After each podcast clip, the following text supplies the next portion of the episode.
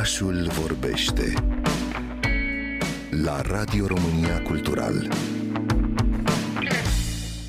Ce a stat în spatele deciziei de a face parte din acest proiect, de a fi vocea acestui proiect? Sau una dintre voci. M-am simțit uh, flatată să fiu invitată, pentru că oricând, în absolut orice context, alăturarea mea lângă un asemenea nume, fie și să-i povestesc traiectoria este un compliment și un moment așa de mândrie patriotică, într-un fel. Cât de tare s-au murdărit cuvintele astea cu mândrie patriotică, eu le simt în continuare, în momentul în care îmi dau seama cât talent și cât uh, inovație și câtă revoluție a dat pământul ăsta lumii. Dacă pot să mă alătur în a explica că suntem parte din, din, din istoria lumii mult mai mult decât suntem considerați, mă bucur să o fac. Cum credeți că această expoziție poate influența apetența culturală a timișorenilor, a românilor și, de ce nu, a turiștilor care vin în România? Eu am considerat întotdeauna Timișoara ca fiind un, un oraș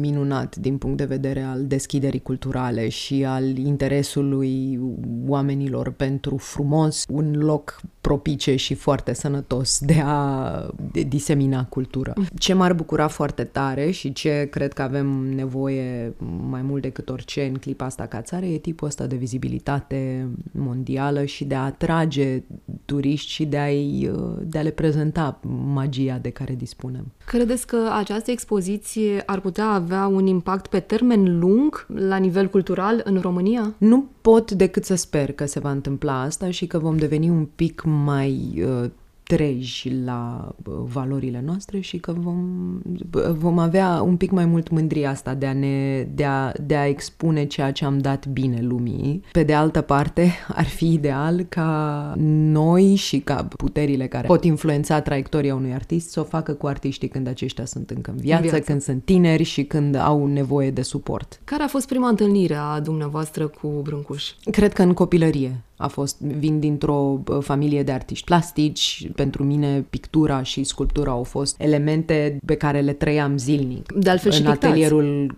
tatălui meu, da, da, da. Și am avut întotdeauna obsesie cu, cu domnișoara Pogani uh-huh. și cu, cu pasărea în spațiu care mi s-a părut întotdeauna așa un, un un triumf al mișcării, al cuprinderii mișcării în static. E, e ceva care mi s-a părut superb din totdeauna, dar pe care nu mi l-am explicat niciodată în niciun sol, în soi de termeni cerebrale. A fost pur și simplu ceva ce m-a bucurat. Ca foarte mare parte din artă crescând, m-a bucurat la un, la un nivel probabil foarte simplu uh-huh. și arhetipal, mai degrabă decât să-i dau definiții. Momentul în care ați început să citiți, eu eram în uh, cealaltă cabină și v-am auzit uh, spunând What is Brâncuș mean to you? După ce ați citit tot ceea ce ați citit și având în vedere experiența dumneavoastră artistică, ce reprezintă Brâncuș azi pentru dumneavoastră? Toate lucrurile pe care le pot spune despre un artist esențial și care a revoluționat arta contemporană și tot așa sunt, sunt toate destul de sloganuri și uh-huh. nu mhm. pot spune decât pentru mine personal Brâncuș ca și Giacometti, de exemplu, cealaltă mare dragoste a mea sau Hieronymus Bosch reprezintă efectiv unul dintre simbolurile pentru care viața e frumoasă, faptul că există artă de felul ăsta în lume, faptul că există poezie, faptul că există dragoste, faptul că există muzică, faptul că există toate lucrurile astea esențiale. Veți merge cu fetița dumneavoastră la expoziție? Vi se pare o expoziție potrivită și pentru copii? Da, dar am mai dus-o la expoziție și am mai văzut brâncuși și am făcut, ea chiar i-am făcut o fotografie în reflecția uneia dintre păsări. Pentru că exact asta am vrut, să existe o fotografie a chipului fiicei mele reflectată în, într-una din, din păsări.